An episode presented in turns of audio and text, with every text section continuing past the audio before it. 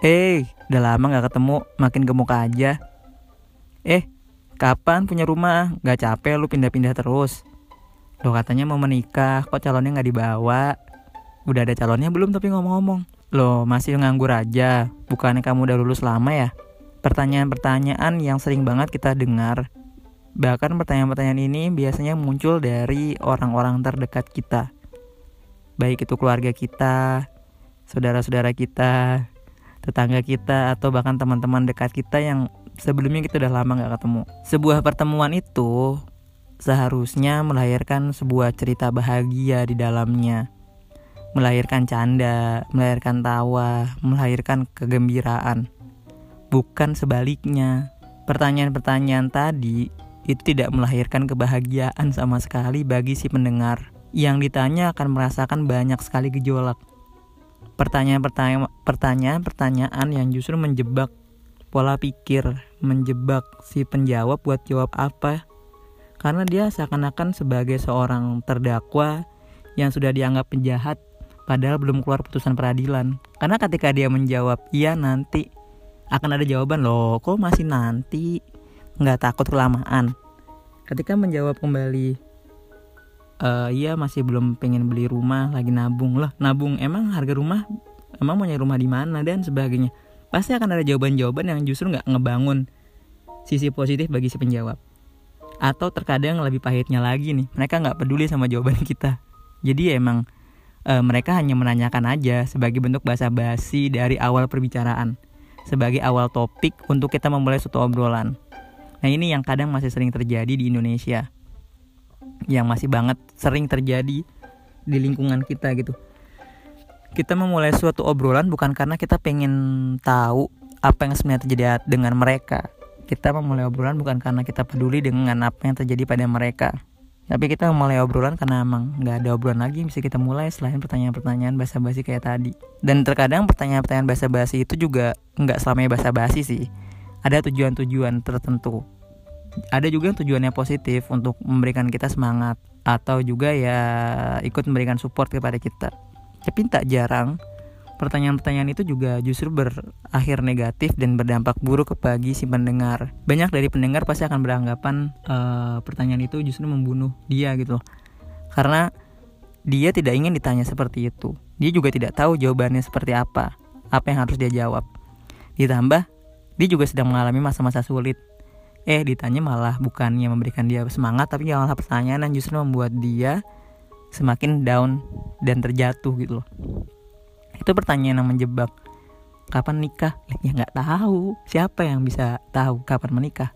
Kita hanya bisa merencanakan menikah kapan tapi kita nggak tahu itu terjadi atau tidak.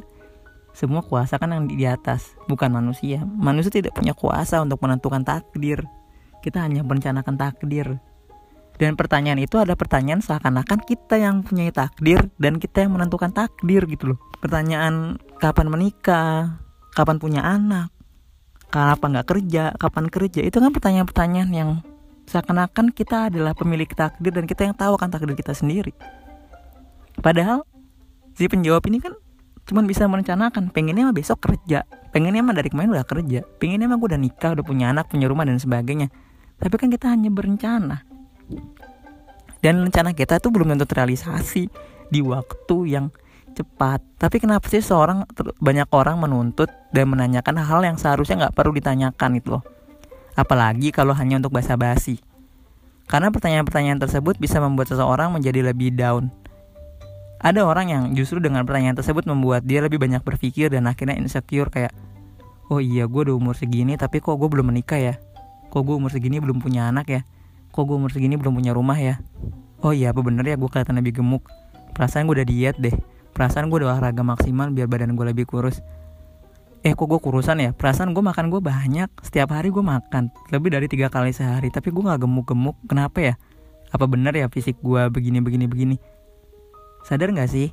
Apa yang kalian sampaikan apa yang kalian tanyakan itu bukan yang malah ngebangun orang lain menjadi lebih baik dan lebih bahagia tapi justru sebaliknya Pepatah pernah mengatakan mulutmu harimaumu. Bukan hanya sebatas kalian mengumpat, itu adalah bentuk-bentuk ujaran kebencian.